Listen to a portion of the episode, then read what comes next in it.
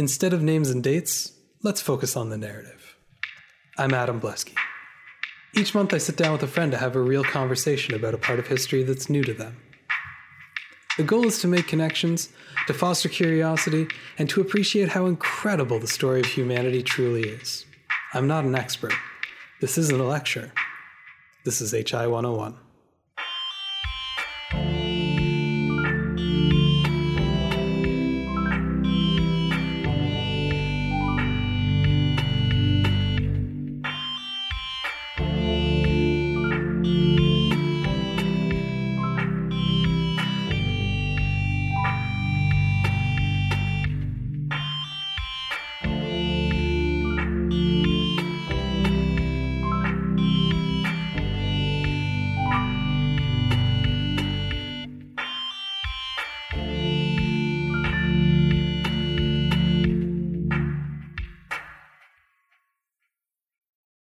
Last time on HI 101, we covered nearly 80 years of background to the Chinese Communist Revolution. In the simplest of terms, China was significantly weakened by foreign powers, then fractured by the downfall of its imperial family. We left off just as Chiang Kai shek, leader of the Republican movement in China, solidified his place at the head of the government. Today, we'll look at how Chiang managed to lose that same power in little more than 20 years. Let's begin here on HI 101 with Gary Hallman. Hello. Welcome back. It's been a while. It's nice to be back. Yeah. This topic has ended up being like more daunting. I keep saying this, but more daunting than I expected. Who knew that China had more. such a complicated history? I know, right? Um, and as we talked about in the last one, we, we've decided to expand this to three parts. So we're on part two, and like any good trilogy, this is going to be um, probably a little rushed uh, not have the most satisfying ending. It's probably going to be the best out of all three episodes. We're, we're queuing up uh, the conclusion to this, uh, and, and you're going to really be able to tell from the ending. But that's okay. As you said, a lot of the a lot of the time, the second one's the best one. So yeah, I promise there's going to be no Ewoks in the third episode. Yeah, it's going to be great. we'll do our best, I promise.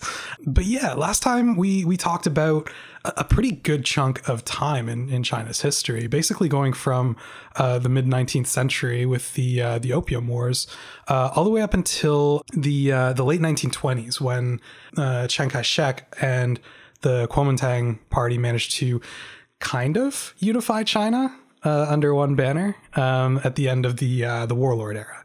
Right. Right lot to go over. This time, I think we're going to focus in a lot more. Uh, our time period is going to be a lot tighter. And I know a lot of people are probably thinking by now, hang on, what about all those communists? And I'm very sorry to tell you that we're really not going to be talking about the communist point of view, at least for most of this episode. Because what I want to focus on here is how do we go from an imperial system that lasts thousands of years in China to a fairly strong republic under uh, Sun Yat sen first, and then afterwards Chiang Kai shek with a with a fairly powerful army, with international legitimacy, all of that. How do we go from that to a communist revolution in the course of a couple decades? And I think the easiest way to sort of watch how these events unfold is to really keep an eye on Chiang Kai shek throughout all of this and watch for some of the missteps that are made by the Chinese Republic in this era. So we end off we end off last time. There's a you know big dramatic battle uh, near Beijing. You remember the Japanese army was involved with the uh, siege at Jinan that was uh, ultimately not taken by the Chinese forces. There was a warlord in Manchuria that refused to fight on Japan's side against uh, the nationalist forces. Uh, he got blown up on a train. All of this good stuff. We're going to pick up in the aftermath of all of that with a real attempt to present a, a unified front to the world of China's back and it's one power now and everything's good. And this is the beginning of what's known as the Nanjing Decade, named after the fact that uh, the Kuomintang uh, made Nanjing the capital of China in this period. And if we're looking from like extremely bird's eye view at this point, it's kind of like, oh, Nanjing Decade, things are calm, things are relatively stable uh, a lot less fighting than during the warlord era. Uh, there's a lot of progress in terms of uh, industry. There's a lot of ter- uh, progress in terms of educational reforms, language reforms, governmental reforms. Uh, they're really kind of pulling their act together. That impression of things would be extremely false. I mean, you know, where we left off last time, you were saying that it's just still a pretty turbulent time within the international scene. Sure. You know, a lot of imperialist intentions out there. So, I mean, Oh, definitely. lots of, uh, you know, advances in communication and, and whatnot. And that obviously brings a lot of new things to the forefront. You know, one of the things I, I find really interesting is you talked about this thousand year destiny or, or um, dynasty, rather. And uh, was just reviewing what we had kind of talked about last time and how there was always this, you know, geographical boundary and how the further along we're getting into kind of the new century here, it just, you know, those things aren't necessarily the same, you know, limiter they were in terms of like communication. Right. You know, all of a sudden it's a lot easier to, you know, physically have a republic. Yeah, definitely. Yeah. Yeah, there's there's a lot of things that change in the 20th century that make those ideas of uh, you know centers of power and spheres of influence um, a lot different because the edges of those things used to be a lot fuzzier. And now all of a sudden it like really solidifies up. One uh, really strong example throughout this this period i actually wasn't really planning on talking about this all that much at all uh, would be tibet which for the longest time was sort of part of china but sort of not part of china and had kind of broken away especially in the in the turmoil of um, the downfall of the of the emperor. And they had very different ideas in Tibet as to what being independent meant than than China did because China's going like yeah definitely you're independent to be uh, a suzerain nation under the sphere of influence of China and are going to do what we say. And Tibet's going like no we actually want to be like our own country. And China's like yeah no no we get it. Yeah under our rule and and like there's that sort of back and forth where they, they end up being a little bit of a, a thorn in China's side because and it's it's it's not even because there's some sort of like major revolution or anything in Tibet. It's because they just have this different idea of what exactly the power structure is supposed to be here. Both of them are saying yes it's always been that way but they just have a completely different viewpoint of what that way has been because they're kind of on these fuzzy outer borders of China right? Yeah. and they always were you know more or less aligned with China geopolitically, but you know also more or less free to do what they wanted. Yeah, and it's and it's a lot easier to say like, well, we're just gonna let you do what you want to. Mm-hmm. When the reality is, is like, well, we can't technically force you to do what we want you to do because we don't actually have the physical manpower to do that right now. Yeah, exactly. You know, it's kind of like saying like, I totally wanted to go to the store anyways, even though you were going there anyways. you know, it's just no big deal. You, you know, it's it's funny actually. The the thirteenth Dalai Lama actually raised an army against China, and there was battles. Oh, really? Yeah, you think of the Dalai Lama as being Yeah. a very very peaceful man. Uh, not in his past life, I guess. Yeah, I guess not not throughout the history. Not particularly. Anyway, we're getting off track already, and it's very early in the episode, so must be HI 101. Here we go. yeah, let's let's get back down to um, the the uh, the Kuomintang and their attempts to sort of solidify things. Remember, when when they took Beijing, a lot of the legitimacy that comes along with that is that they got a bunch of the warlords to actually sign on to their legitimacy as rulers of China. That's what really makes this different than the warlord era. Now, obviously, they don't get all of the warlords on, and the further west you go into China, the less likely you are to have somebody who is a Kuomintang supporter. Okay. Uh, I'm going to use the, the phrases Kuomintang and nationalist pretty interchangeably, but in, in both cases, we're talking about like the the Republican, somewhat democratic uh, uh, government that's a continuation of the the revolution uh, founded by Sun Yat Sen. Uh, they're very much trying to like carry forward those values that we talked about last time of democracy, uh, nationalism, that they really believed was going to put uh, China on the world map, uh, bring them back up to the level of status that they had had previous to the 19th century and previous to that interference by um, Western powers. Western powers. Yeah. So the the first thing that they do, uh, besides getting that support of the warlords, is to completely uh, disavow any continuity from the previous government in Beijing, that, that Beiyang government. That was the one that was left over by uh, that that uh, one warlord who had declared himself emperor briefly. Right. All of that stuff. Yeah. Um, they're they're basically going, no, this is a this is a clean, fresh start. We are a new game in town. Uh, these uh, nationalist forces are not the same uh, entity. We are going to be the ones running China from now on. And remember, just before they do all of this, they had almost wiped out the communist factions within the Kuomintang party. Um, that Sun Yat Sen had been a lot more comfortable keeping uh, uh, around, but who uh, Chiang Kai shek disagreed with uh, uh, wholeheartedly. to the point that they had slaughtered most of the members um, on their way north to Beijing.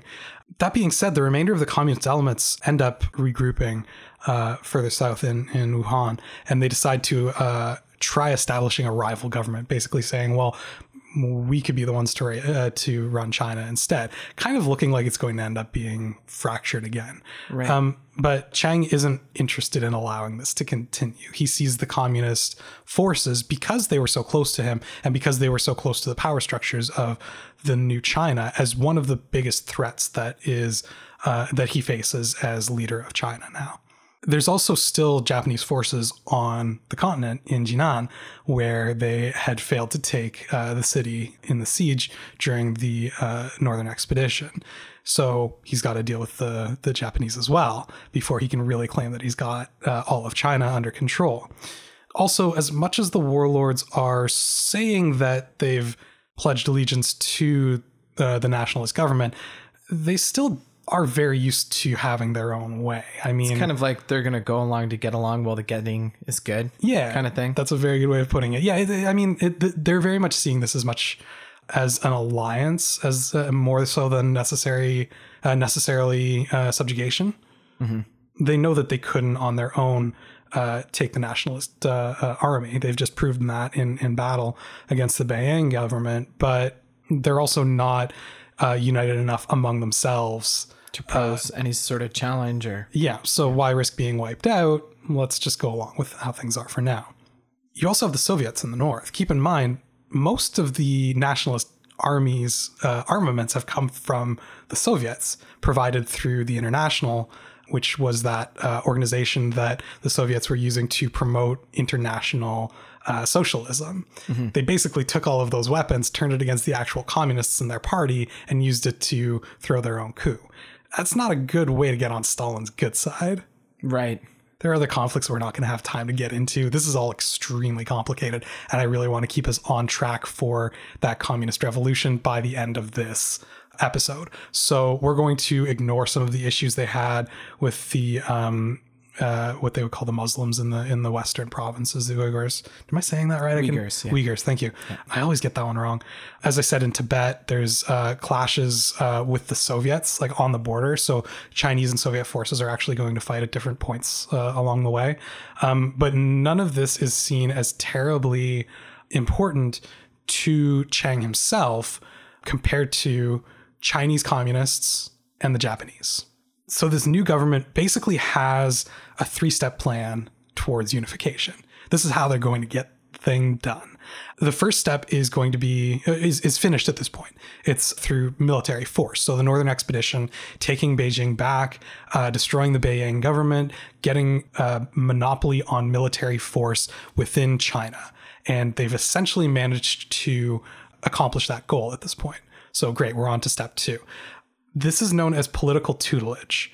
So that's basically establishing democracy, but also teaching people what it means to be a democratic citizen. Right. People people take for granted like democracy is such a foreign concept to so many people throughout history, right? Mm-hmm.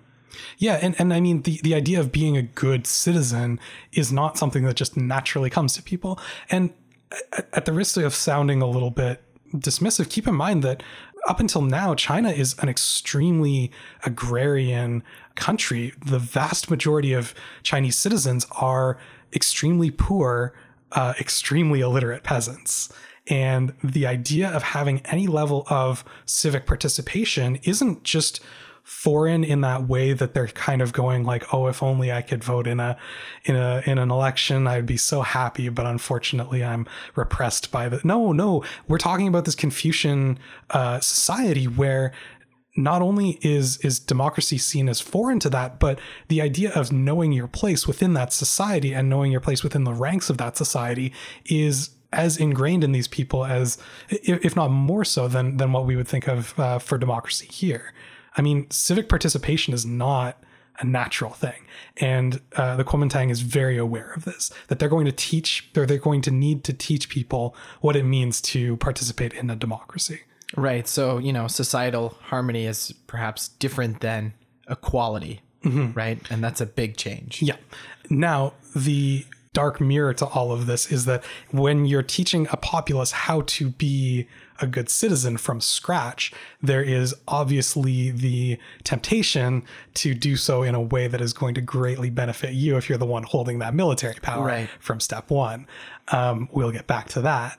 They saw step three as being what they called uh, constitutional rule, and that would be full success in their eyes in turning China into a functioning modern republic. And constitutional rule meant that not only are the Kuomintang holding force uh, or holding peace within China through military force and attempting to educate the populace, but that there is actually a functioning democratic government in place that doesn't require the application of military force onto Chinese citizens in order to function. So like a judiciary or All of it. So yeah, the judicial branch, but also a, a properly functioning executive and legislative branch. They want an actual constitution in place. They want uh, whatever their version of a bill of rights is going to be. They Right. want all of that, all of the mechanisms of government, all the underpinnings of government to be in place easy. Yeah, no problem, right? Yeah, it's simple. Um, because right now they're functionally teaching people democracy while they're all under martial rule, right? Under martial law, which they understand that the optics of that aren't necessarily uh, ideal. Um, But that third step is where we're really hoping to be. We're squarely on step two right now, though. Let's teach these people what it means to be part of a republic. And that is slow going. As I mentioned earlier, it's going to mean a lot of improvements to the uh, education system. It's going to be a, a major pi push for literacy. There's going to be a, a concerted effort with Chinese um, scholars at this point to adapt and simplify uh, the writing system. So um, I'm, I'm not sure if you're in any way shape uh, any way familiar with this, but um, Chinese characters often have a traditional and a simplified version. Right. and the simplified is much easier to read like in terms of like recognizability and write uh, in in a lot of cases. I mean i'm i'm being very reductionist about it but this is the era in which that idea of simplifying the writing comes into play. The idea being like okay it's really hard to learn like a good 6000 characters to be literate. Let's try and give people whatever help we can the uh, the government's going to encourage industrialization in this era. They're going to also start unraveling China from like international entanglements. So some of those leftover imperialist obligations from the 19th century, they're going to slowly start kind of picking away at those, extracting themselves from some of those uh, those agreements. Now, they don't want to raise any uh, hostility, obviously, but this is a good era to be doing this, right? This is post World War One. A lot of these uh, Western powers that they're worried about are both very interested in self determination as a concept for global rule. So it's kind of easy, even if they don't necessarily want to relinquish control, it's kind of easy to get them tangled up in their own rhetoric on stuff like this, right? Right. it's also po- post World War One, meaning that we are in a League of Nations era. This is uh, uh, respect for borders, respect for boundaries. not just that, but bending swords into plowshares, never again, uh, a conflict this big, war to end all wars, all of that stuff. Well, you got to wonder too where the Americans kind of come into this, Uh, right? In what way? In in the way that you've got now, like a clear dominant, or maybe not a clear dominant nation at this point, but a new player on the field. who They is- are very far away from being clear dominant. this yeah, absolutely, yeah, yeah. absolutely. But a new player to be sure. And I know they were a very big proponent and pusher of making sure that this thing was legit. Yeah, they well, yes and no. I mean, how much time do we have here to talk about Right, right. U.S. and League of Nations? But I mean, you know, you have this awkward uh, situation where their their president goes and advocates for all of these points against the, um, uh, uh, you know, for self determination and all of that at the Treaty of Paris or at the Treaty of Versailles, and then comes back and is unable to ratify it at home thus rendering it basically worthless, right? The um, the United States in this era is still very much in the throes of uh, the Monroe Doctrine of of um, basically mind your own business. You know, right. they're going to stick to their you know with the various addendums that are added to that later, but uh, very isolationist, not interested in getting in other people's business. I mean, constantly do, but for very self interested reasons. So, like, yeah, they go and fight in Russia after the Russian Revolution on the side of the White Russians, right? But that's because they don't want the spread of communism. So, like, there's there's a little bit of that, but it's very selective. It's very brief, and it's um, as soon as it's done, they're they're pulling their their forces. As soon as there's any actual risk in any way to the United States or its interests, they're out again. And so all of this is happening right around the time that the stock market's about to crash. So that gives you a bit of a sense of where the United States is at. Right. They're very wrapped up in themselves right now and they love making money and they don't really care what's going on in the rest of the world that much. So not sure how much that helps, but if you're looking for somebody that's going to be that sort of uh, dominant, almost world police type power in the world, you're still looking at Britain at least until after the Second World War. Which, you know, is comical a, a little bit. A little bit. You know, self determination, you know, except for India and, you know, the Commonwealth. Oh yeah, of course. But they're all Britain, so who cares? Yeah, exactly. Why would you want to leave? Um, anyways, let's get back to it. So yeah, we we've got we've got this interesting thing that's going on with all this uh, political education, though, which is that remember before Sun Yat Sen uh, died, he had spent a bunch of time hanging out with Stalin and getting to know uh, some of his ideas about government. And as much as Sun Yat Sen was definitely a Republican, certain ideas from Stalinism really appealed to him. For example, the one party state.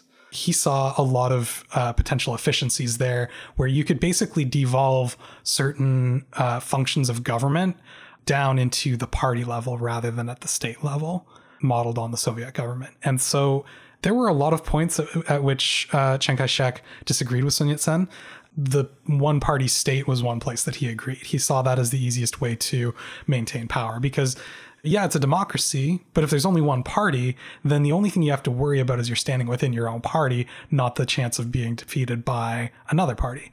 And I think they really told themselves that this was like a you know, a temporary situation until they got the constitution in place. This And was then a, maybe a more multi party. right like so many one party states do right so but but you know there, there's also not an informed populace here who can go like hey one party states tend to be kind of dictatorial like they just don't know Right. that's just not a thing that anyone's worried about. And so for the rest of this Republican period, anytime we talk about the Kuomintang, which is just a political party, you're essentially talking about the government. And that's why that interchangeability between the National uh, Army and the Kuomintang and the Republican government, those are all basically one and the same.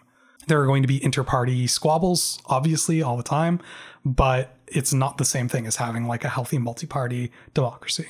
And and so what it really means is that instead of actually having a national assembly, like a proper legislative body, the Kuomintang assembly functions as the national body for all of China. The first step, as we talked about earlier, was mopping up that communist influence. Let's get rid of those communists once and for all. How hard could it be? We ho- we killed a whole bunch of them on our way up north. This should be fine, right? They're seen as a liability not only because of like it's not just like a personal thing, right? Like it's not just like an ideological thing. It's also the fact that they have such close ties to the Soviet Union, which is by far the biggest power um, that China is worried about militarily at this point in time. Right. And as long as there are communists in the uh, like active communists within China, there's a risk that uh, the Soviet Union is going to decide to support them and topple the Republican government. So let's take care of that first. There is also the ideological stuff, but like there is like a clear and present danger there. The communists actually attempted another uprising in August of 1927, but they ended up being betrayed by a Kuomintang member, Wang Jingwei, who sorry, Wang Jingwei, who was left leaning but not actually full communist. And this is in that we're still in that murky period where you could be a communist and a Kuomintang member, Right. but not all Kuomintang members were communists. communists, yeah, yeah, yeah, yeah. all of that. And Wang was definitely left leaning, as I said, but like not that far left leaning. It wasn't like overthrow the government left leaning at this part. And so he decided to rat on them, and uh, it gave the National Army a chance to rally in response. It turns out this uprising had actually been directly ordered by Stalin in June as a response to the Shanghai massacre he was Stalin had taken the whole thing quite personally, um, and understandably so. Like he had had a lot tied up in that revolution, you know, both kind of financially in terms of like funding the whole thing, but also uh, personally. I mean, this is this is um, we talked a little bit about it, but like th- this is that first real attempt. Well, I mean, there had been other uh, smaller communist revolutions, but this was the first one that looked like it had a real fighting chance. And he, Stalin decided to back it in that he wanted to see communism start spreading internationally. That's like the ultimate goal of Right. of communism, right? Even though Stalinism in particular kind of focuses on communism in the state, like you know, strengthening one state at a time, he saw this as time to spread it to a second one. So the uprising is put down within days because the National Army knows everything about the uprising that's coming, and so it's actually fairly easy to deal with. But really, that uprising marks, uh, if you're looking at at current day Chinese history, like you know, history from China, it, it kind of marks the beginning of the Chinese Civil War um, as like the first direct action of this of, of the uh, communists against the Republican government. So I'm guessing at this point, this new defeat doesn't kind of check Stalin. This probably just infuriates him all the more. I mean, Stalin is not going to be a big player in today's episode necessarily. I think he's going to see it as like a wow, these communists can't be trusted. I you know can't fight their way out of a wet paper bag type thing. Maybe Yeah, you want to back the winning side more than anything, right? Sure, and and I think he I think he's showing that you know giving someone a direct order like you need to you need to retaliate for what happened to you and just flubbing it this badly is kind of like a eh, all right okay fine I see what's going on here um, and and kind of draws back but like this is this is pointed to in modern day China as like the founding of the Red Army like this is where it all begins In even though it's a- a stunning defeat. Now, it does also offer the uh, th- this whole incident offers the Kuomintang uh, an opportunity to kind of move more towards the center, politically speaking. They had been pretty strongly uh, right leaning under Chiang Kai shek, and there was a recognition that that wasn't necessarily the most appealing thing. There's this worry that people who don't necessarily agree with how far right Chiang was would gravitate towards the communists. And so there's sort of a, an internal strategic decision made to uh, bring uh, Wang into the leadership and present a, a, a more centrist vision for the the uh, country moving forward, mostly to alienate uh, the actual communists who are still left. And this dynamic sort of appears within the Kuomintang, which in general, uh, and obviously this is a this is a, a generalization, but generally older and more senior uh, members of the party are right leaning, but there's a lot less of them, but they hold the most power. Whereas um, the vast majority of the party is younger and left leaning, but much more junior in rank. And Chiang quickly discovers that he can play these two sides off of each other to keep just that right amount of tension within the party. Because keep in mind, as long as he's at the top of the party, he's at the top of the country. It's one party state. So if one movement or the other gains enough uh, momentum within the party, he could potentially look at a viable challenger. But if he's going to both parties and whispering in ears and making it seem like he's on their side, he can stay on top while uh, preventing too many alliances from forming. And he is not going to be able to keep up this whole puppet master thing for very long, but he does definitely give it a try. His biggest mistake very early on is pushing too hard in search of demilitarization he believed that the National Revolutionary Army should be the only legitimate armed force within China, which isn't a revolutionary statement, right? Right. You know, if we're talking about any other country here, you know, the French army should be the only army within France. Like, yeah, of course. But we're just coming off of the the warlord era, right? And all, there's all these warlords who have tacitly supported the national army, who are going like, wait, wait, wait, We're giving you the only thing that makes us useful. you, you want you want us to give you our army i don't think so that's not going to happen. And it's it's just it's too much for them. There's a it, it leads to a, an outbreak of of uh, military action. A bunch of warlords break away from supporting uh, the the national government. And uh, 1929 to 1930 you get what's called the, the the central plains war which is basically a bunch of these warlords saying we're not giving up our armies and they're going to fight you for it and it's not a small thing. This is over one million combined forces between Wow. the two sides go at it during this this conflict. So it's not a small thing by any means. During all of this, the uh, Soviets basically go, "Huh, interesting. The national army is kind of occupied at this point in time. maybe we should try and take advantage of this. And they push into Manchuria to take a bunch of the railroads in there. Remember, these railroads are the same ones that have been an issue in previous conflicts, the Russo-Japanese War, the uh, you know a bunch of those smaller uh, conflicts trying to get that warm water port on the on the Pacific. And there's not really a whole lot that the uh, Kuomintang is able to do to stop this. And that conflict basically ends with them going, all right, fine, whatever, keep those railroads. We need to deal with these warlords that are coming at us. The theme for the rest of this show is going to be there's no good place to pay attention for Chiang Kai shek because there just won't be one. And it's going to look like he's incompetent in a lot of these cases, but at the same time, it's really important to think like, what would you do in this situation? Right. It seems like people are just taking advantage of a strategically, you know, vulnerable period. Yeah.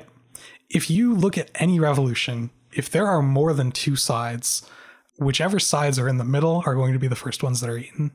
That has been true of, of virtually every revolution in history. You you look at the French Revolution and you look at the moderates, bye bye. Uh, you know, you're better off going hard one way or the other um, in a lot of these cases. And I know that the Imperials are gone at this point, but the Kuomintang is still trying to walk that middle line of pleasing the warlords, but also refusing to join the communists, but also holding off the Soviets, and also the Japanese are still here. Do not forget about them. They will be coming back.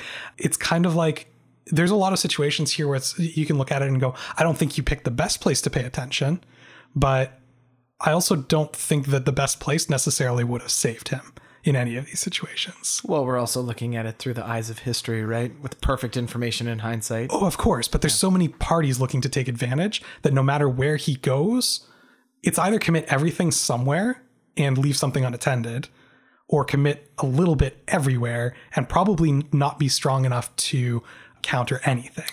I mean, it seems like he's in all of these situations just left with calculated risks. Yes. Right? Yep. Yeah, that's exactly right. So now the Soviets have more control over the railroads in Manchuria. There's heavy losses on both sides in the Central Plains War. The anti Chiang forces, the warlords, are finally defeated when Zhang Xueliang, uh, he's the son of the guy that got blown up in the railroad accident. Remember? He's the one that was, he, he's barely better than a mercenary, basically, that had had his forces up in Manchuria, right? He leaves Manchuria, where, and him leaving, I, I kind of mixed the order here, but him leaving Manchuria uh, with his yeah, more or less mercenary force to come support uh, directly the nationalist forces against the warlords is what leaves it open enough for the Soviets to come in and take it. Right. Um, but his forces combined with the National Army, which he basically hands over to the National Army as a, a show of good faith, um, is what is enough to end the threat of the warlords to um, the national power, at least for the time being. So, okay, finally we have the warlords taken care of. Uh, the Soviets don't seem to be doing anything else, but that's okay. The national government was nearly bankrupted by this little two-year skirmish because it it costs a lot to keep that many soldiers on the fields, and you know it's wild. Sometimes winning a war is more costly than losing one. Right. This is one of those situations. The coffers were running pretty empty. And that's when the Japanese forces decide to take advantage of the further weakness in Manchuria because all the Soviets really cared about in Manchuria were the railroads. That's all they wanted. The Japanese wanted the land. They wanted those the natural resources. resources. Yeah. They wanted the industry. Remember the huge numbers of percentages of their uh, of their uh, uh, sorry industry that were that was in Manchuria at this point in time. Like over ninety percent of their production was in Manchuria. The Japanese want that. Uh, they felt short shrifted by uh, the Treaty of Versailles. They didn't see any point in uh, allying with the West anymore. They were just going to take what they wanted so that they could establish a Japanese sphere of influence in the Pacific. And they know that the Kuomintang is weak and broke, and they know there's no army there in Manchuria, and so they just move in. This was done as something something is known as the Manchuria incident. Uh, their their premise for moving in because they couldn't just unprovoked walk into Manchuria, I guess, was that on the 18th of September 1931, a Lieutenant Suemori Kawamoto detonated a small quantity of dynamite near some Japanese owned train tracks in Manchuria. it did not destroy the tracks. In fact, there were trains that went by very shortly after unmolested. They were fine. The Japanese were very upset at this uh, uh, act of clearly Chinese sabotage and decided to use that to uh, beef up security in the area. And that's basically how they justify this whole thing. Sometimes with this incidents like this, we kind of find out later, like much, much later, that like, oh, like this was a false flag, like this is a this was a plot by the Japanese to they knew within like a year what had happened. Like the, the world at large knew Right. what had happened. This incident allowed the Japanese forces to roll into uh, Shenyang province with uh, exactly two casualties uh, compared to many uh, Chinese ones and occupy the entire thing. Zhang ordered his forces not to engage directly. A lot of people saw this as very treasonous. The reason he did this was basically because his forces weren't enough to take on the Japanese army. Yeah, it would have been suicide. Yeah. So I mean, there's it's, it's one of those little bit more complicated decisions. There was there was some thought to it. This wasn't just straight up betrayal. But remember that Zhang's father had been working been with the Japanese yeah. for years and years and years, and so the optics of all this look really really bad for Zhang, really bad. The Japanese establish uh, what they call a, uh, the independent state of Manchukuo in Manchuria. So they basically annex the entire thing, all premised on this little incident that everyone knows isn't real, and set up. Uh, again, it's not Japanese territory. They set up a new, free, independent state of Manchukuo, and they install as the leader the former Qing Emperor Puyi, who's still alive Oh, to add an air of legitimacy to the whole thing. Uh, he was a puppet. He was just paid a lot of money to do this and had nothing else really going on with his life at this point. I mean, he was born to rule China. Here was a little piece of China for him to rule. Um, yeah, it's a little bit sad, honestly. really? It, it, it is. China basically went to the League of Nations and went, Did you see all of this? Like, we can't handle all of this. Like, we can't take Japan directly right now. We don't have the forces, we don't have the funds. You guys are supposed to be keeping world peace. And they just took a huge chunk of our land, of our resources, of our industrial capabilities. Please help us. And the League of Nations decided not to recognize Manchukuo as consequence for what had happened. And Jap- uh, Japan went, okay, uh, I guess we're just going to leave the League of Nations then. And that was that. People talk about the League of Nations as being like a, a United Nations forerunner, and in like certain ways it was, but like it it had no teeth even compared to the modern United Nations. It had absolutely nothing. You needed everyone to buy into the idea of the League of Nations for it to mean anything, and the second somebody didn't, uh, they held all the cards. There was nothing. They, the rest was bluffs. So call the bluff, and you're you're free to do whatever you want. Right. Meanwhile, as all of this is going on, again, where do you turn your attention, right? In 1931, uh, Mao Zedong, who I think this is the first time we've actually talked about Yeah, him, absolutely it is. who has been active in the uh, in, in the communist movement uh, for some years now, has risen through uh, the ranks, decides to found what's known as the uh, Jiangxi Soviet. A Soviet uh, Soviet is a, a Russian word for uh, council, basically. That's all that that really means. It doesn't have much more significance than that, even though it gets uh, used as a stand-in for the USSR.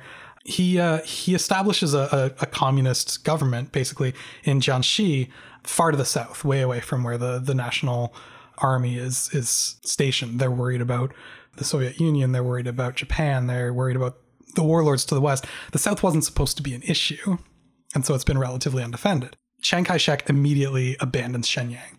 He goes, "Okay, we're going to fine. We'll deal with this Japan problem later." we need a unified China. And this was this was always his focus in this. We need a unified China before we can deal with international foreign threats. And as long as there is a home threat, we just we don't have time for it.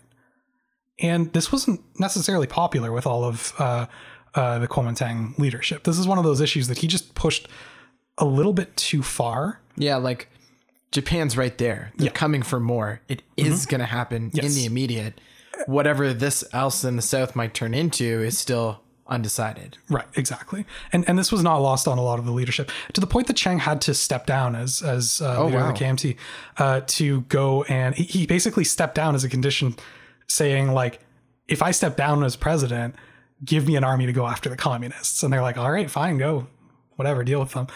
so he goes after the communists again and begins what's uh, he spends a couple of years basically trying to penetrate down to uh, the the uh, the capital, the the communist capital, Jiangxi, and four different times he tries running these military uh, incursions into territory. But the problem is, it was extremely rural and there was a lot of sort of guerrilla warfare and there's a lot of not really certain who supported the communists and who didn't and And correct me if I'm wrong, like that terrain in South China is very jungle. yeah yeah it's very difficult humid.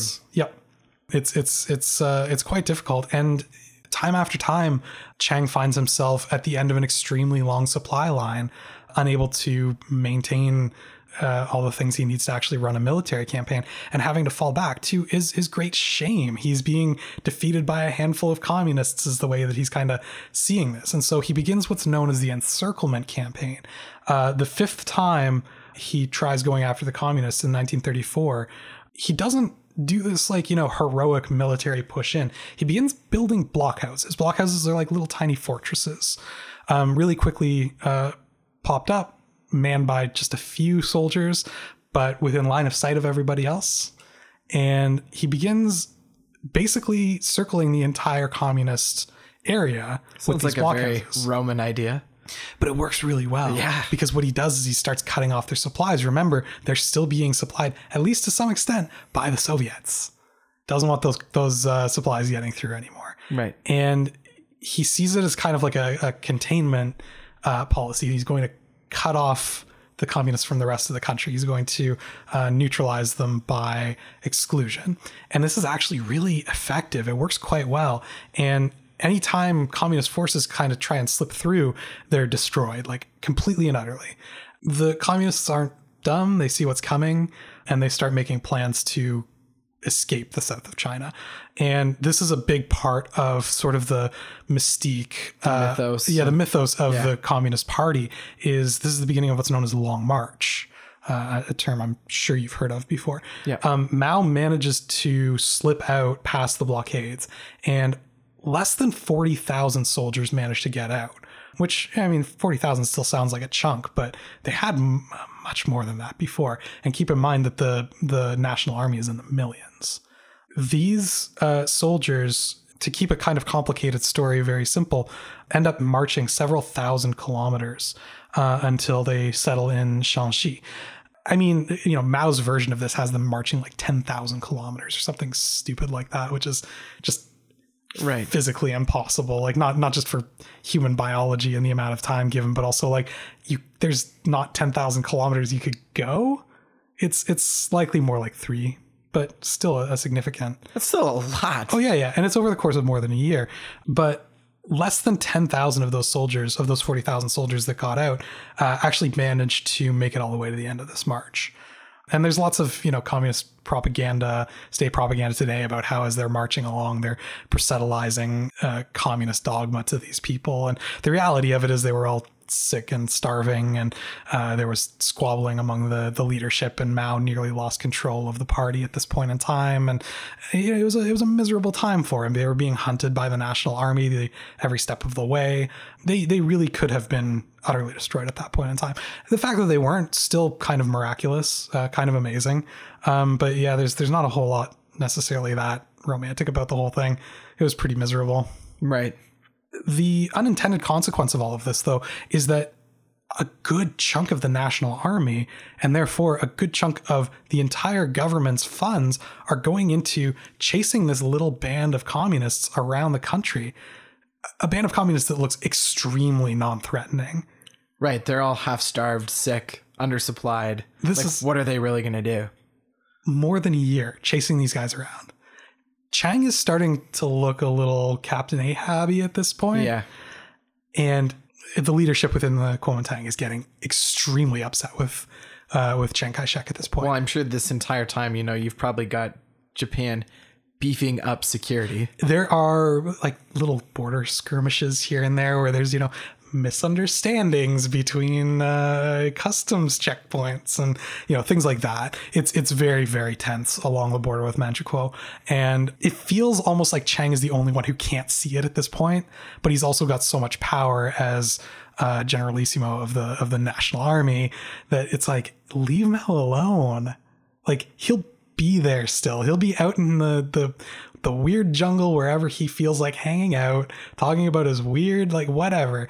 Uh, we're less worried about the Soviets now because uh, there's been uh, a number of uh, battles between um, the Soviets and you know warlords on the on the northwest of, of China, so they're not really getting supplies through the way that they used to. Just leave Mao alone. Come come deal with the Japanese. They're clearly the bigger threat here, and it gets so bad that Zhang finally breaks with uh, with Chiang Kai-shek. He's no longer willing to like enable this behavior, and he basically goes to Chiang Kai-shek with like a full battle plan. Like this is how we're gonna do it. This is how we're going to oppose the Japanese. This is how we're going to take Manchuria back. This is how we're going to take our country back. And once that's done, then we can worry about the communists, man.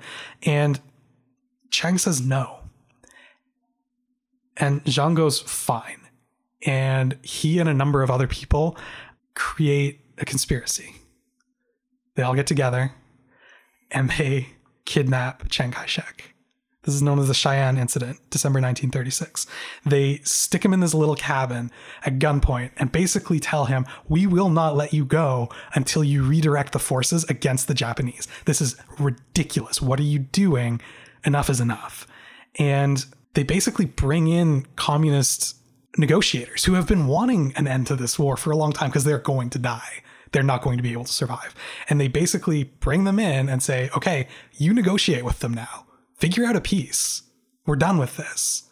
And Chiang finally does it. He negotiates with them. He ends the civil war against the communists. And basically the terms there are that the communists pledge to loan all of their military support what very little there is uh, against um, uh, to the national army against the the japanese. They're going to ex- uh, accept the legitimacy of kuomintang rule. They promise to oppose japan like very very simple things. And they let chiang out and the first thing he does is have zhang arrested for his part in the plot Zhang will be kept in house arrest for 50 years. Wow. As a consequence of all of this. Can you imagine that? 50 years? He will be, I, I mean, not, there's no spoilers in a, in a history show, but that means that he was dragged along with the Kuomintang to Taiwan. Wow. And kept under arrest there. Huh. Chiang did what Zhang wanted him to do but he never forgave him for it. He never forgave him for it.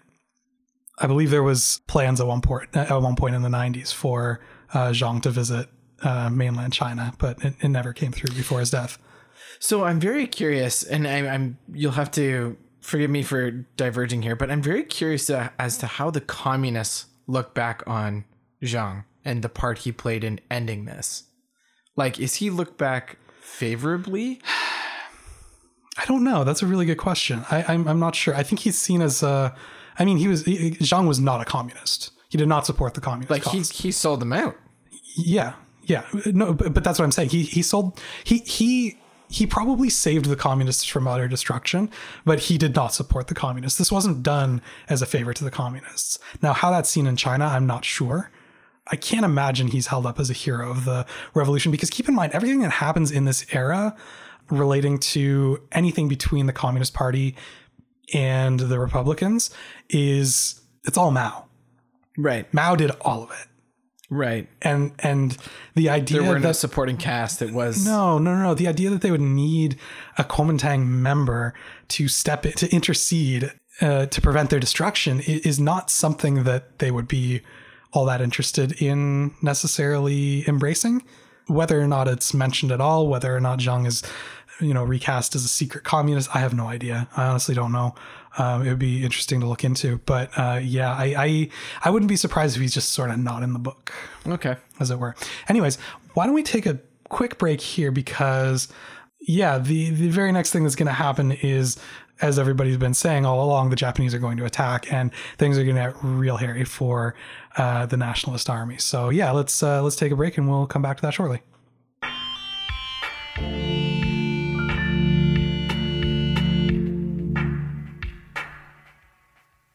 Back on HI 101 here with Gary Hallman. Hello. And, uh, well, the thing that everybody's been saying is going to happen is about to happen.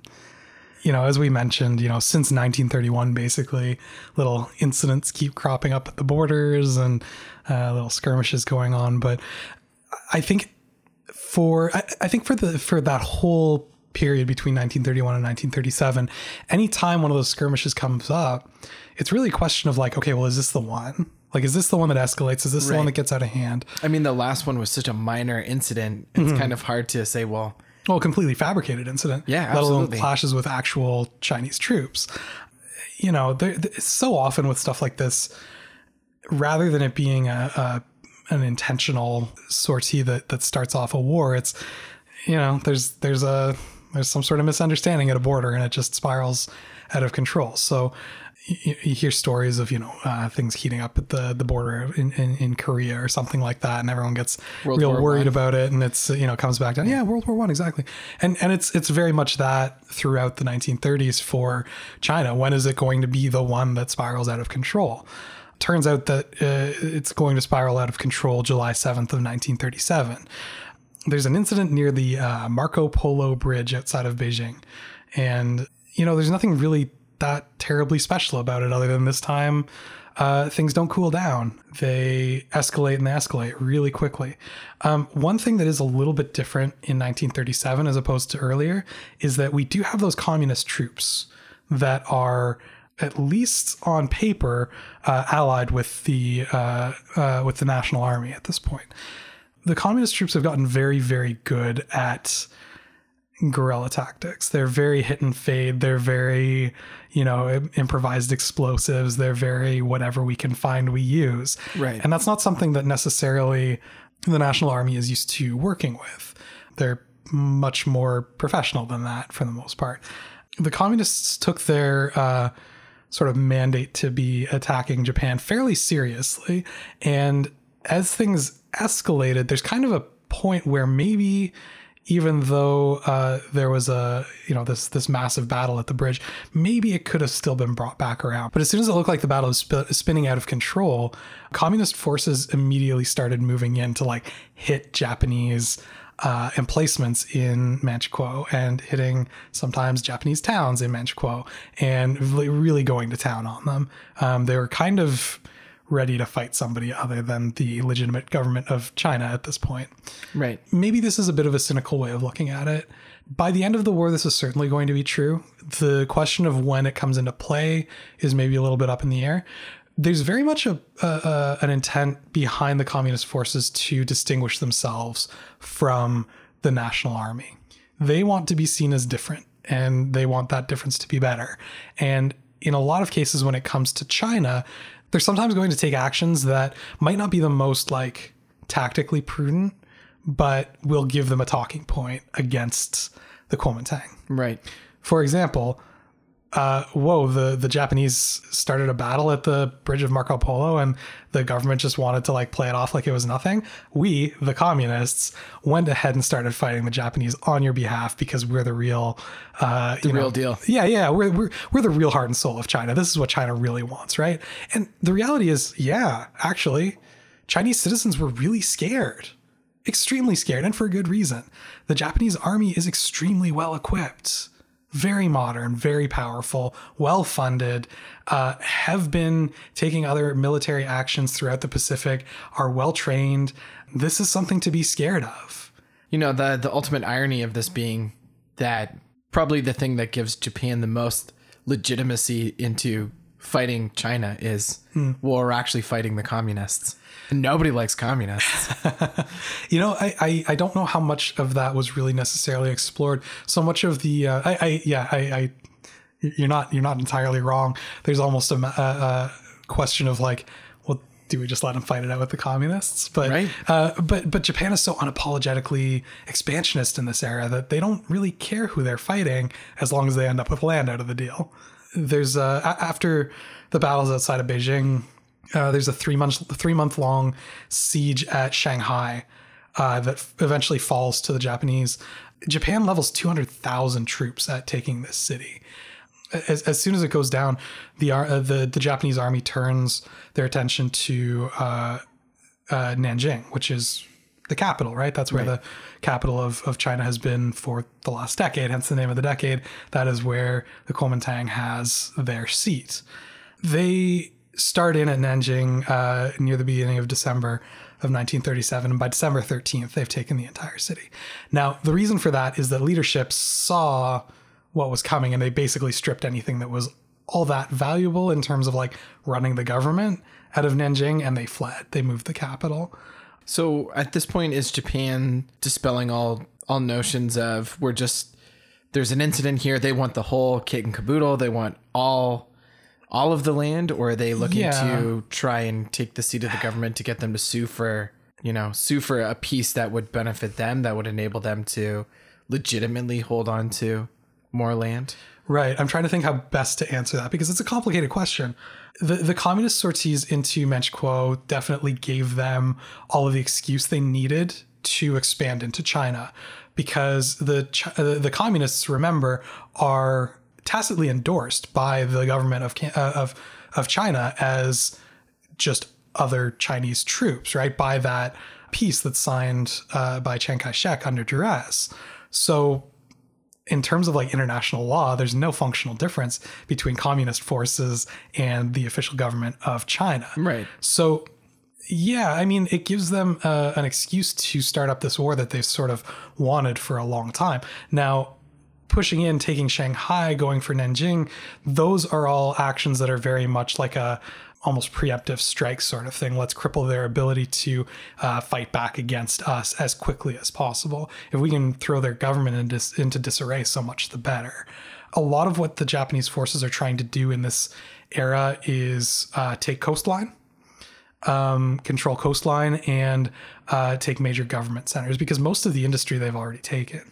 Uh, let's circle back to Nanjing, though. I think it's uh, uh, really important not to uh, get too far off of that. Um, when the city falls on December 13th, there really isn't a lot going on in terms of defense. Remember, the government's pulled out, but the uh, Imperial Japanese Army stays for six weeks in Nanjing. This is what uh, is known as the Nanjing Massacre. Sometimes you'll hear it uh, referred to as the Rape of Nanking. Nanking, Nanjing being the same city.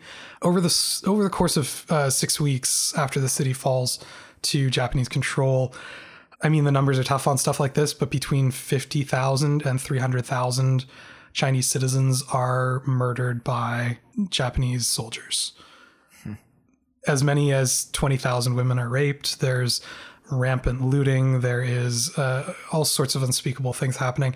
Uh, we talk all the time on this show about how probably the worst possible place to be on Earth is uh, inside a city after it falls, uh, uh, after a siege.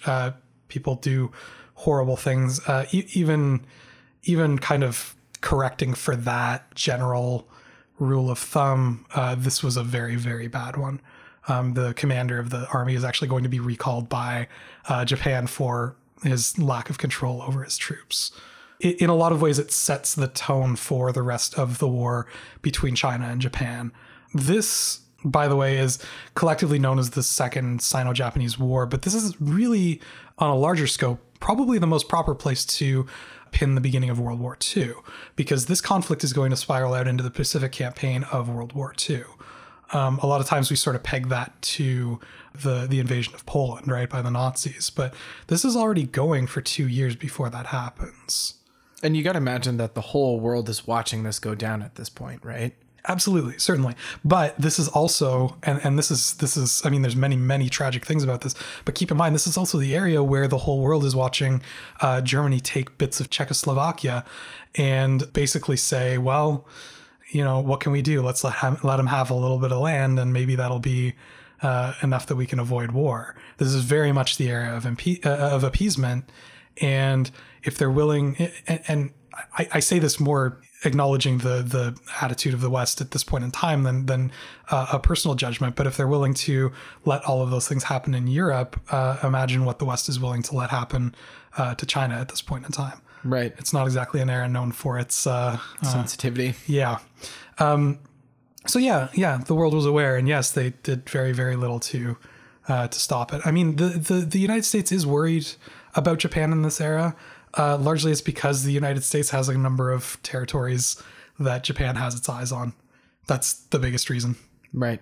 The Soviet Union is also somewhat concerned, but Japan doesn't really seem that interested in invading uh, the Eastern Soviet Union. There's not a whole lot there. Whereas China, there's a whole there's a whole lot that they can accomplish there. Um, so they kind of sit back in a way, just sort of let things go down. So yeah, I, I mean, in in terms of in terms of the brutality that happens there, uh, that's that's what we're going to continue to see from Japanese soldiers for the vast majority of this war. It's not as though China doesn't have its own black spots. We'll get to a number of those, um, but yeah, it, it starts off pretty brutal pretty quickly. So as I as I mentioned, Chiang had uh, withdrawn the government to Wuhan. So the plan basically at that point, you know, when Wuhan started looking a little bit uh, dicey, they pulled back even further west to Chongqing. The plan basically is to fight a slow war of attrition. Basically, we've got a ton of people and we've got a ton of land, and there's only so much that the Japanese can cover at a given time. Let's pull back. Let's make it difficult for them to advance and overwhelm them with numbers and time. And as they pull back from the front uh, with the Japanese, they adopt a scorched earth policy. They start destroying uh, farmland that could be harvested for provisions for the Japanese army. They make sure that there's nothing left there for them to eat. They make sure that there's no buildings for them to requisition, any uh, uh, material that needs to be left behind, weapons, vehicles, things like that. They make sure that they're not usable by the Japanese.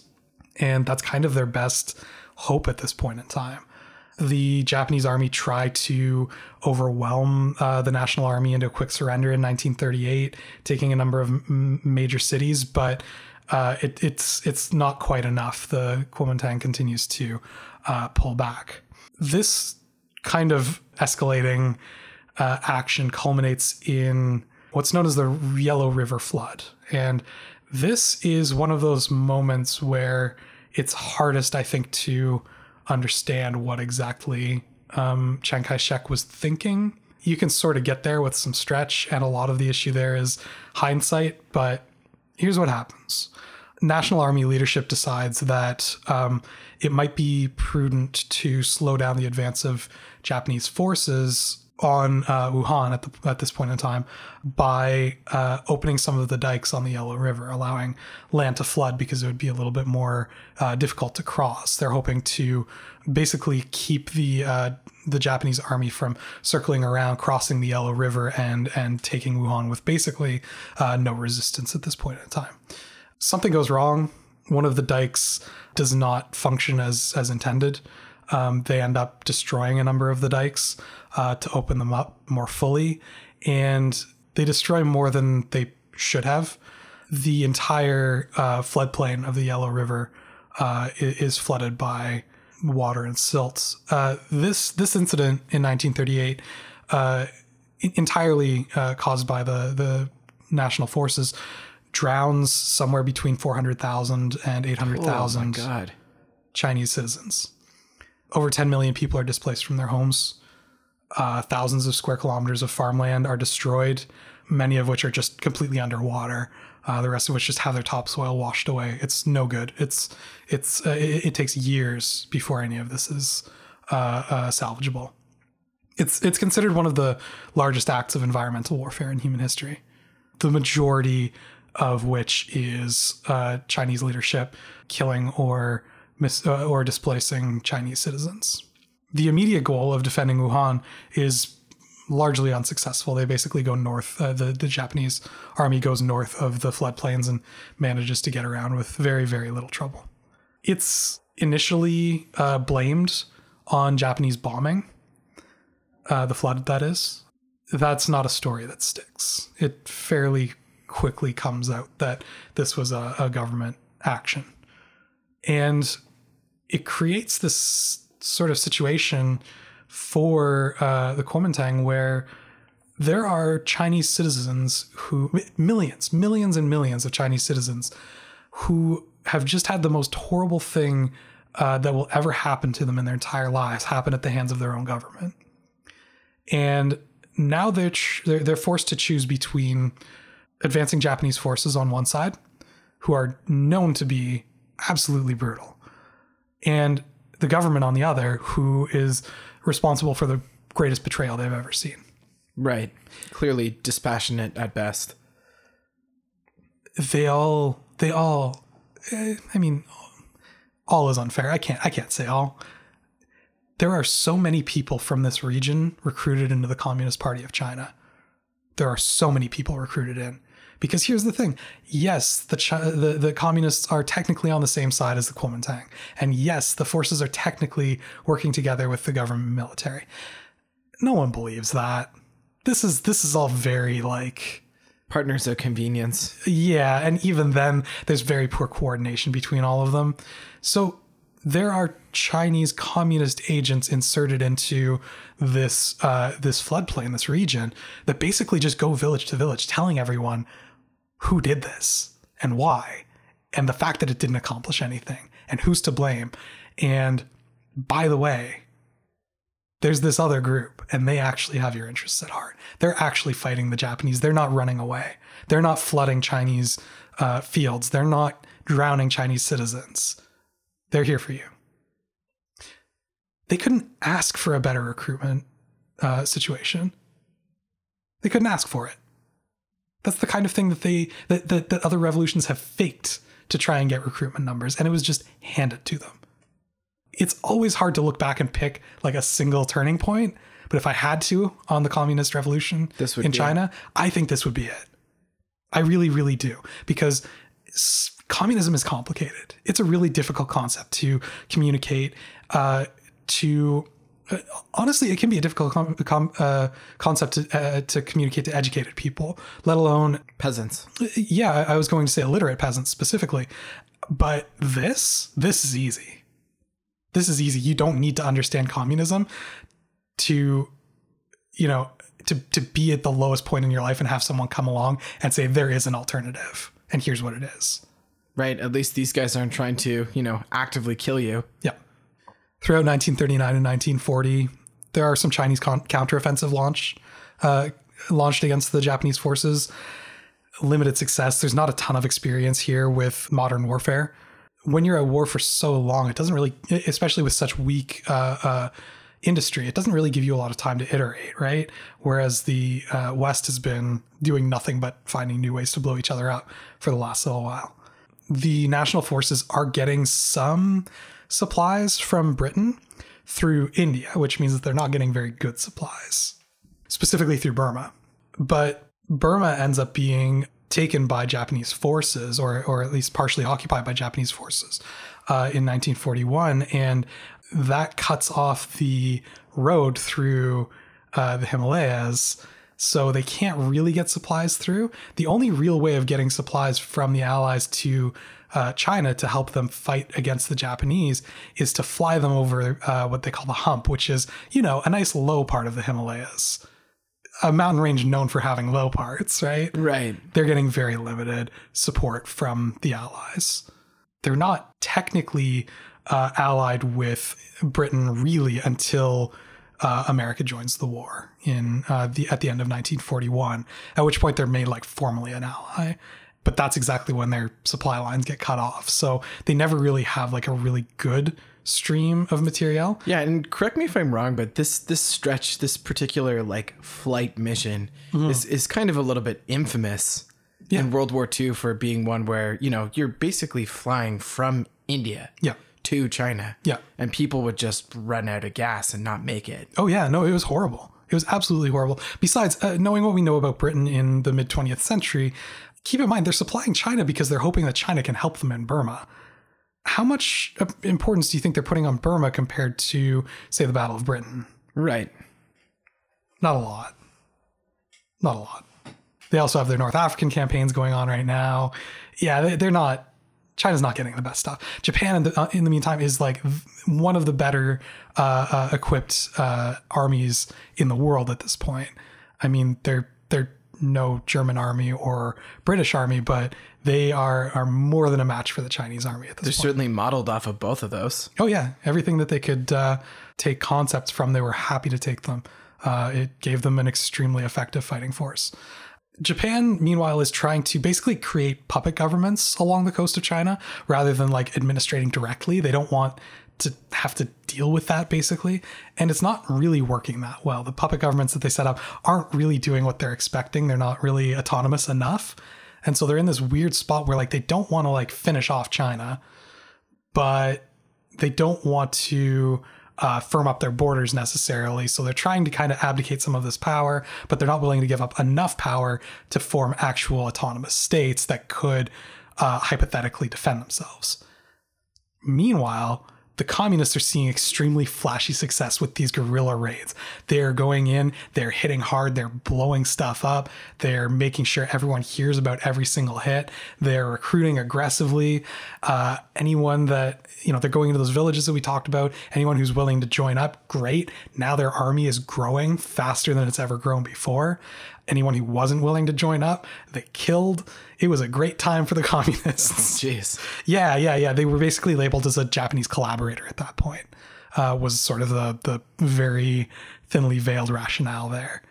You know, not looking to forgive anything, but it is interesting to think who might be willing to reject, you know, the national government and the communist government, but not be working with the Japanese at that point. I mean, you know, people are complicated. I, am I'm sure there are many who are legitimately in that situation, but I can almost, again, you can see the the mental gymnastics. Yeah, yeah, that. yeah. It, it, it almost makes a little bit of sense. It, it is kind of like, well, who wouldn't want to join up at that point?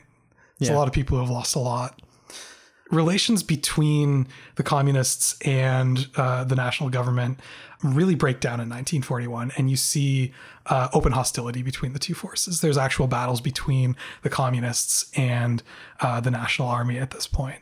Nothing um, massive, but there there is like out and out battles because the communists just wouldn't do what the government was telling them to do. They were growing as quickly as they possibly could, and it was clearly at the expense of uh, the national government. And the scales are kind of starting to balance out a little bit more. Well, I mean, those those same people who are seeing them as not a threat at all are suddenly seeing them as a very real threat for very good reasons. So, yeah, it's kind of a get in line or we'll put you in line sort of situation.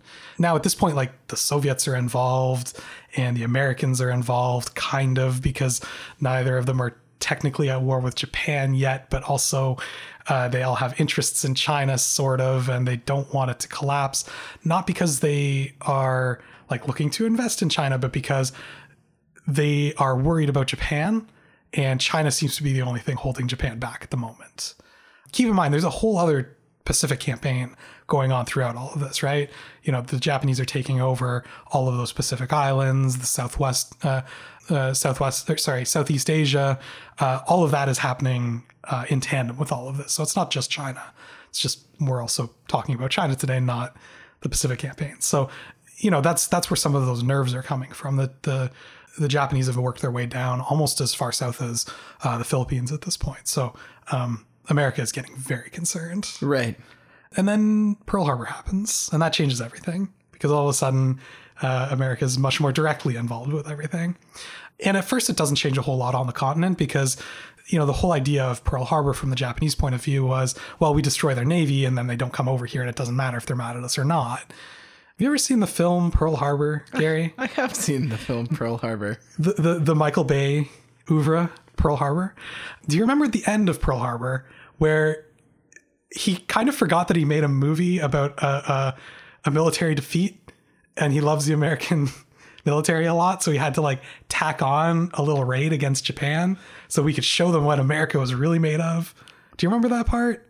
I I, I do, and I, I I seem to remember the whole like one guy sacrifices himself for the other guy. Sure. Yeah. Aerosmith play. No, that's wrong. hang on. No, that wrong, was uh, wrong. Michael Bay. Wrong. Michael Bay. That was um. It's Armageddon. Armageddon. Yeah. I knew what I was doing. um. Yeah. So so that that was actually a real mission. It, it took place much later than I think they uh, suggested in the film, but that's that's what's known as the uh, the Doolittle raid. April of 1942, in which 16 uh, B 25 bombers launched off an aircraft carrier in the Pacific. Uh, they hit Tokyo, Nagoya, and Yokohama. And those 16 uh, bombers managed to kill a grand total of 50 people and injured maybe about 400 or so. It was about as symbolic as you can make a military mission.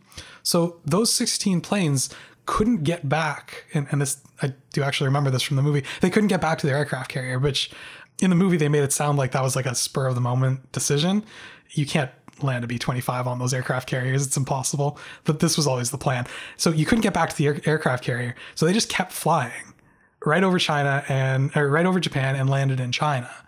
And the Japanese response to this raid is absolutely mind-boggling to me because they open up an entire new offensive campaign known as the uh, Zhejiang Jiangxi campaign in which 40 infantry battalions and 16 artillery battalions rolled down across the coast of China looking for these 16 planes.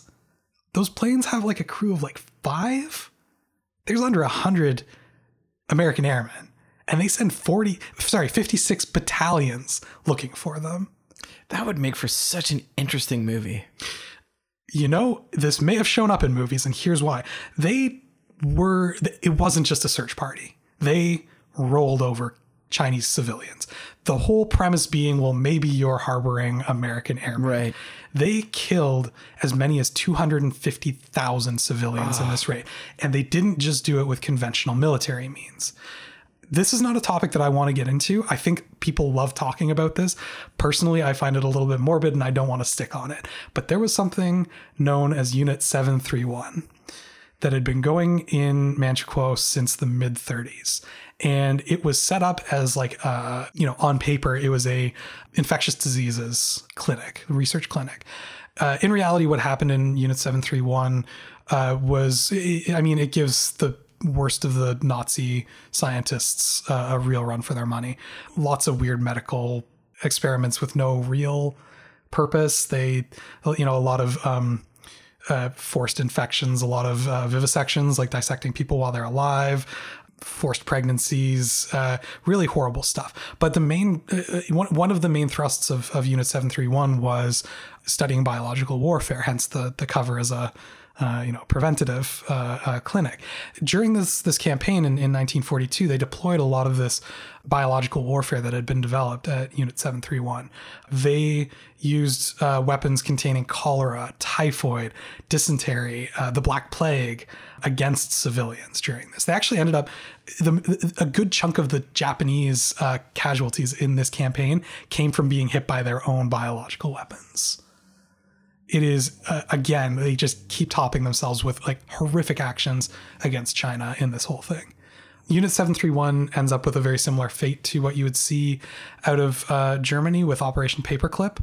Uh, a number of uh, Japanese scientists and doctors would be given immunity by the United States in exchange for their uh, research notes, most, most of which were not of any consequence whatsoever it's a it's a really sad parallel with some of the better known stuff out of uh, Nazi Germany. Throughout 1943, I, I, mean, you know, the Allies are really trying to get more supplies to uh, China, but it's really not working out all that well. They're very impressed with China's ability to hold back Japanese soldiers, but it's still not going all that well for them, you know, as a whole. They're not able to get uh, weapons through the Soviet or from the Soviet Union anymore, uh, specifically because of those warlords that we had talked about earlier that were against the Soviets, that were making things hard for uh, the communists. Right now, it's making things difficult for the national government, who they found themselves ironically allied with the Soviets because of you know geopolitical dynamics during World War II. Right. Um, so, so even at this phase, the northern warlords are still being uncompliant. Well, there's this there's this one warlord in uh, Xinjiang, which is kind of the the most uh, northwesterly province. It's a very large province. That that's where you would bring things into China if you were sending them from the Soviet Union. Uh, he fought a fairly long battle with the Soviets, and it kind of ended with a loss of territory to the Soviets in exchange for full autonomy on his part. And he basically vowed never to work with the Soviets ever again under any circumstances. And it was so far away from what was happening in the East with the, the Japanese that the National Army couldn't spare the forces to go and get this guy in line. And so they basically hushed the whole thing up. They wouldn't admit that they didn't have control of Xinjiang they just couldn't afford to. Right. So Okay. no, they don't have full control. I guess is the the short version of that. But yeah, that's that's why it's it's he was a lot less dangerous than the Japanese. Again, it's a it's a matter of focus of attention, right? Right. The Allies really wanted those blockades broken. They really wanted access to the ocean through China, which they just didn't have because of those Japanese campaigns down the coast. Uh, they destroyed a lot of Chinese uh, uh, air bases, so they couldn't airdrop things in as easily. Um, they actually had to like drop stuff in rather than land them at proper airfields or land them a really long way away from the fighting. But there's all this pressure from the Allies to help them out while China is in the middle of this invasion. So you've got the the Americans going like, you know, they're killing us in the in the in the Pacific. Can't you spare some ships to to take some pressure off with the Japanese Navy? And it's like, no, we we super can't. Or you've got Britain going, listen, we really want to take back Burma. Can't you send a bunch of soldiers to help us take back Burma? And it's like, we're actively fighting a front with Japan right now. What do you want from us? Uh, they do end up actually giving uh, or sending some troops to fight in Burma because uh, the decision is made uh, that opening that road between Burma and China would be tactically advantageous because they'd actually be able to get more supplies, Supplies in and But Britain's still not willing to commit their best troops to Burma, right? It's it's not their best stuff. They're not sending their best guys to India. Um, they want to keep India, but maybe not as badly as they want to, you know, take Europe back from the Nazis. Right. so it's their not- attention is elsewhere. Yeah, and yet they're still putting this uh, this expectation on China to fight to their top standards, which is a little unfair. You know, just just saying. In 1944, they finally managed to break through in northern Burma. They don't take all of Burma back from the Japanese, but they do finally open the road, and these supplies start pouring into the country, and it really turns the tide uh, against Japanese forces on the ground. After that offensive with the biological weapons, which, by the way, literally everyone in the world knew about, um, there was a big push from Japanese uh, leadership to basically like rein things in, get things in line. They were starting to worry about how the war was going to turn out, uh, especially with uh, uh, the Americans starting to roll up the Pacific. No one was going to necessarily talk about the the chances of uh, defeat at that point, but maybe less civilian slaughter, maybe more defending of established borders was sort of the the party line there. Right. In spring of 1945, the uh, better supplied uh, Chinese open up a counteroffensive against Japanese forces, start actually taking Taking back land. yeah, yeah. They take back Hunan, they take back Guangxi. Like they, they start actually taking back real cities, real territory. There are plans in place uh, along, you know, they've, they've actually got help of, of British and American uh, uh, military commanders. Uh, they've got plans in place to take back uh, Guangdong to obtain a port that they can start actually sending naval missions out of to resupply American ships, things like that. They've got plans in place actually to move as far north as taking back Shanghai again, which is uh, which, would- which would be huge. That Very would be symbolic. well, and it would be a perfect staging ground for finally moving into Manchuria. And then August 1945 rolls around, and the atomic bombs fall on Hiroshima and Nagasaki, and that's that's the war. That's it. It takes a couple of weeks before the Japanese uh, leadership actually uh, surrenders, but that's pretty much the end of it. In February of 1945, there'd been something known as the Yalta Conference. I'm not sure if that one Yep. rings a bell. Basically, the Soviets, the Americans, and the British got together to decide what the world w- would look like uh, now that things were all going their way. Right. And one of the things that was agreed to at the Yalta conference was within three months of Europe falling, the Soviets would begin a land invasion of Manchuria against the Japanese, start hastening the end of the war that way. So they, they gave them three months to get troops rested, uh, resupplied, and moved across the continent ready to invade Japan. And there's a lot of I, I don't want to get into the whole atomic bomb thing. That's a A tricky road. well, it, it's more just we don't have time to go through all the possibilities. But one of the things been, that's been discussed uh, as as uh, a potential motivation for actually using the bombs is a demonstration of power against the Soviets to show them, like, listen, we could use this against you too if you get out of line, right? Um, another uh, reason for it is if we end, or, or proposed reason for it is if they end the war soon enough, then it'll limit the Soviet ability to take a whole bunch of formerly Chinese territory and give them that warm water port they keep lusting after. So, uh, the same day as the second bomb is dropped, August 9th, is the day that uh, the Soviets start rolling into Manchuria. And there's an agreement made with Kuomintang leadership, basically assuming that, for all intents and purposes, the Kuomintang is the only legitimate government force in play in China here, that they were okay with the Soviet Union coming in, but that they wanted to be the ones to accept surrender from the Japanese.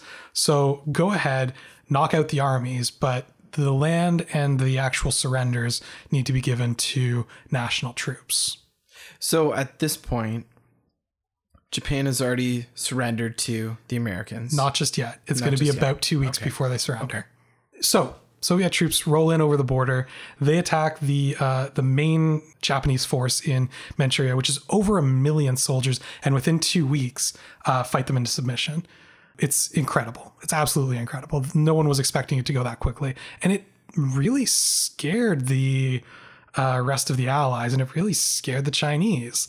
This is not an enemy that they wanted to have. The Kuomintang leadership and Chiang in particular realized they don't have any forces in Manchuria yet to take surrenders. And what's more, the communists do. And they get a little bit worried that maybe some of this land will get surrendered to the communists, who will then use it as a base of operations to re, uh, reuse or restart. That's the word I'm looking for. the Civil War. The Civil War. And so they do this really interesting thing that you kind of alluded to unknowingly before, which is they order the Japanese troops to retain control, military control of this land, even after the surrender, the general surrender, until Kuomintang forces can come and take the surrender. The Soviets, in the meantime, who have had an extremely bloody war, by the way, an extremely bloody war. That's something that I think is getting more recognition these days, but used to not be as recognized as it should. They lost more people than any anyone else. well, in World War absolutely, and, and a lot of these guys, they're coming from the the Western Front, Mm-hmm. shipped over to the Eastern Front. yeah, Like I can only imagine. yeah. No, yeah, no, they've they've had a they've had an incredibly hard war. They start dismantling a lot of that industry that's found in Manchuria and shipping it back home to the Soviet Union because Stalin's in the middle of a new economic plan. They need whatever they can get that's uh, not bolted down. what's more Soviet than some factories, right? Uh, no, they, they ended up taking a whole bunch of it. More than half ends up shipped back to USSR. And then, surprising nobody now, but I, I think really surprising Chiang at the, at the time, started turning over the factories that remained to communist forces. And not just factories, but war material that had been given up by surrendering Japanese forces. And we're not just talking about rifles, we're talking about tanks and artillery, like Real war material. real war material, real stuff. Over the course of the war, the Red Army had grown uh, from remember just just a few tens of thousands at the beginning. They had grown to over 1.2 million in the official Red Army, and they could call as many as two million more militia if need be. So what's the size of the Nationalist Army at this point?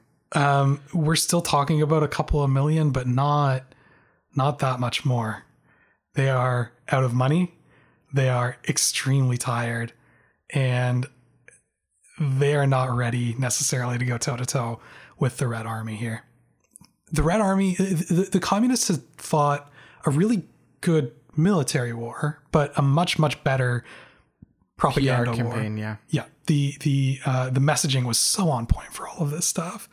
They had attracted so many supporters. It's unreal. By the end of the war and you know you you, get, you come away with the sense that chiang is wondering well how, like how did this happen? Like how did this happen to me? Where did i lose control? Where did it all go wrong? And you know going through this i've, I've tried to clarify as much as possible like yeah there's some major missteps but not all of the issues here are missteps. A lot of it is just like I'm not sure what you could have done differently. Do you focus on, uh, you know, Japanese buildup in 1931 and ignore the communists and allow like- them to gather strength in the south and then they come for you afterwards? Well, the Soviets giving away, you know, the keys to the most valuable land factories, like, how's that a misstep? Yeah. That's just misfortune. Yep. And, well, and, and what's more, I mean, you know, at, you look at the end of the war, and uh, if you look at, at just sheer casualties, um, civilian and military in World War II, which which we really need to talk about this as part of World War II, China comes in third of all the players. It, it is it is many many times more deaths. It's it's it's over 20 million deaths in World War II. Like you you look at something like Britain, and I think it's uh, I'm going to say the wrong number. I was going to take a guess. It's it's well under ten. I think it's under five. Uh, I'm, I'm thinking under two. It's it's it, a lot of other countries are not seeing that kind of uh, devastation. Um, the Soviet Union is far and away the, the number one, and, and Germany is number two. China is number three, and and you, have to you have to reduce the number of casualties quite a bit to get to number four. Quite a bit. It's it's it's uh, shocking how many people were killed uh, in this conflict. Uh, and we're not done. Like, I mean, we're, we're, we're not done here. By the summer of 1946, the Soviets have pulled out, but the Communist Party has control of most of Manchuria, which, as we've stated many times, is some of the most valuable uh, land in China at this point in history in terms of industry and natural resources. Chiang Kai shek launches an offensive against the communist forces in July of 1946. And initially, it's, uh, it's quite successful. They make a really good effort of it. But over the, for, uh, over the first year of this, con- uh, this conflict, nationalist forces lose over 1 million, for, uh, uh, 1 million uh, troops. In that same time, during the year. yeah. During this same time, during this fighting, the Red Army increases by more than 800,000. They're up to 2 million regular troops. So you have nationalist forces just abandoning their posts and defecting to the communists. You have more and more people joining up in the Red Army, getting trained because they believe in this cause. This is a full blown populist cause. This isn't, you know, this isn't uh, the last time where you have this like scrappy little upstart of, of communists barely squeaking through a chain of uh, blockhouses. There is there is real public sentiment behind all of this, and yeah, I mean, of course, of course, they're going to lose the war, right? Every every victory for uh, the Communist Party means more uh, weapons for their forces. It means uh, more resources for their forces. It means more people turning to their cause. It completely snowballs throughout 1948 and 49. The Kuomintang switched capitals five times because they keep falling back from communist forces. It is a complete and utter rout after 1947 there's around 6 million casualties uh, in the 1945 to 1949 period alone. Wow. On October 1st of 1949, Mao Zedong proclaims Beijing the capital of the new People's Republic of China. There are still a few pockets of resistance that are fairly quickly crushed after this over the next couple of months. Uh, Chiang Kai shek, the rest of the Kuomintang leadership, uh, and about 2 million soldiers that are still alive retreat to the island of Formosa, what's now known as Taiwan. And on December of 19, uh, in December of 1949, uh, Chiang Kai-shek declares Taipei the uh, quote unquote temporary capital of the Republic of China. And that's the end of the communist revolution, at least the military phase of the communist revolution. Okay. A lot of times in, in history at, various levels there's this question that comes up which is were world war one and world war two kind of one big conflict with a gap in the middle or were they two separate conflicts? And the question is designed to make you think about a number of different things uh, a lot of them being um, along the lines of uh, you know inevitability in history or uh, causation in history or you know th- these these sort of you can always trace the line back further, but does that necessarily mean that at a certain point something was always going to happen? But it also gets you to think about systems, right? It gets you to think about how World War II was related to World War One, how the grievances of uh, the the conclusion of World War One fed into The beginning of World War II. yeah, yeah, yeah.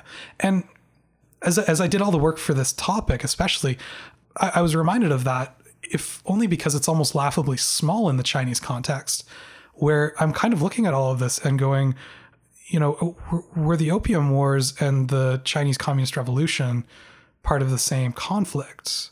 Because yeah, it's it's a hundred years long, but there's so many points along the way where it sort of feels like this is the only way it could have gone. And of course, that's not the way that anything works. Well, but it really does feel like there's such a strong through line for all of it. And I mean, it does feel it's a Chinese issue mm-hmm. where there's just interlopers consistently, you know, it's like they can never resolve their own internal issue without an external factor coming in. What's that century breaking. of humiliation, right? Like right. this idea that there is a hundred year period, almost exactly, almost to the year 1849 to 1949, where there are always foreign influences there. And before that, China was great. And it was great. This is not, that's not that's not some uh, uh, state propaganda. That's true. That is objectively true. It is one of the great civilizations of the world. And what happened to it in the 19th century was I, I think humiliating is not an unfair word. And it took a lot of suffering for them to break away from that and return to something even remotely resembling uh, what they had before the Opium Wars, even if it's only in the context of independence. Right. They suffered a lot for all of that. And you know, when when when I first when we first started talking about this topic, we kind of went, oh, you know, the communist revolution. That should be interesting to see where that comes from. You just can't. I couldn't. I couldn't make it. I couldn't make it happen. Any more brief without looking at all of this in totality. You can't talk about it without talking about Japanese expansion. You can't talk about it without talking about British expansion. You can't talk about it without all of these constant betrayals by so-called allies from the West that keep throwing them under the bus whenever it's convenient. And you can't talk about it without these communists coming out on top in this way where they can say, we're finally the first ones to do this alone as Chinese and Chinese only. We are the true successors of Sun Yat sen's ideas of a, an independent nationalist system. That is what he wanted for China since the very beginning of the 20th century. We've done it. We're we're finally independent. We can finally run this alone. We're free of J- Japanese influence, and we're going to create a system under this new ideology that, honestly, right now is working okay in the Soviet Union. This is the way that we're going to go, and we're going to make China into something important uh, once more. I mean, yeah. All right, I, I get it. Yeah, absolutely. Um, you know, at least for the first time, you've got demonstrable proof that you've got a group of people that are, you know, purely. I mean, like you said, it's a big PR campaign campaign, and it's either you're with us or you're against us. Oh, certainly. But you know, they've they've got some demonstrable proof in this war that they are out there putting the proof to what they're saying. Let's look at the leadership for the past hundred years. You've got the you've got the emperors. They sold us out to Britain essentially, as well as other as well as other uh, Western powers, but mainly Britain. Or we're at best indifferent. Sure, but but often often like explicitly uh, uh, complicit. They fall to the Republicans, and with the death of Sun Yat Sen, uh, you have Chiang Kai Shek who comes in and is, and as much as he proclaims to be for China, refuses to face the Japanese until his hands are, t- uh, are, are is forced, refuses to uh, address the uh, dangers of getting back in bed with these Western powers. In fact, he actively seeks it during World War II. Like, this is, you know, is that the guy we want leading? He was willing to murder nearly a million civilians for a single military maneuver that didn't even really work well. Is this a person who has your interests?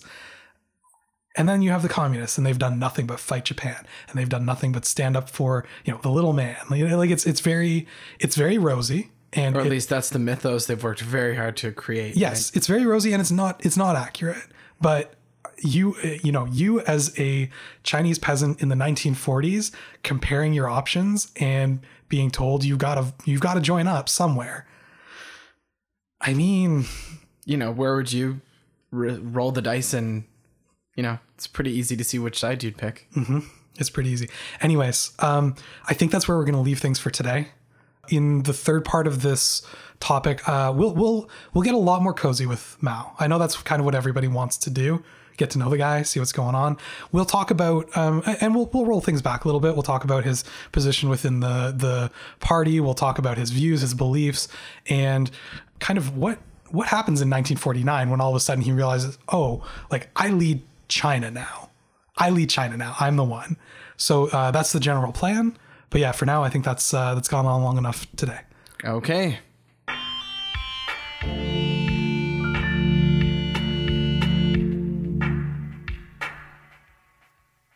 Chiang's focus on domestic issues and unifying China, a country that has famously and successfully weathered discord many times in the past, led to a blindness to the threat of Japan that, at least in terms of popular opinion, made him a much less appealing option for a leader of the country than the Chinese communists. Mixed with many no win decisions, outside influences, and sometimes just poor leadership, the Kuomintang lost control of China just as quickly as they had won it. Next time on HI 101, we'll focus on the new leadership of Mao Zedong because, as we know, winning power is nothing compared to keeping it. A quick thanks to everyone for their understanding of this little unplanned hiatus we've recently had. We'll try to get things back on a regular schedule soon. Uh, until then, we'll be back with part three as soon as possible. Since HI 101's format can result in some factual errors, I encourage you to visit hi101.ca and check out the corrections I post for each show there. That's hi101.ca. If there are any errors I haven't addressed on there, please let me know and I'll add them to the notes. You can also reach me on Facebook at facebook.com slash hi101podcast, on Twitter at hi101podcast, or by email at contact at hi101.ca. It doesn't just have to be about corrections. I look forward to hearing from listeners for any reason and respond when I can. And remember, HI 101 is a broad introduction. If the subject we've discussed today has caught your attention, you should start looking for more information yourself. No matter how much you enjoy the show, I promise you'll find even more good stuff out there. I'm Adam Blesky, and this has been HI 101.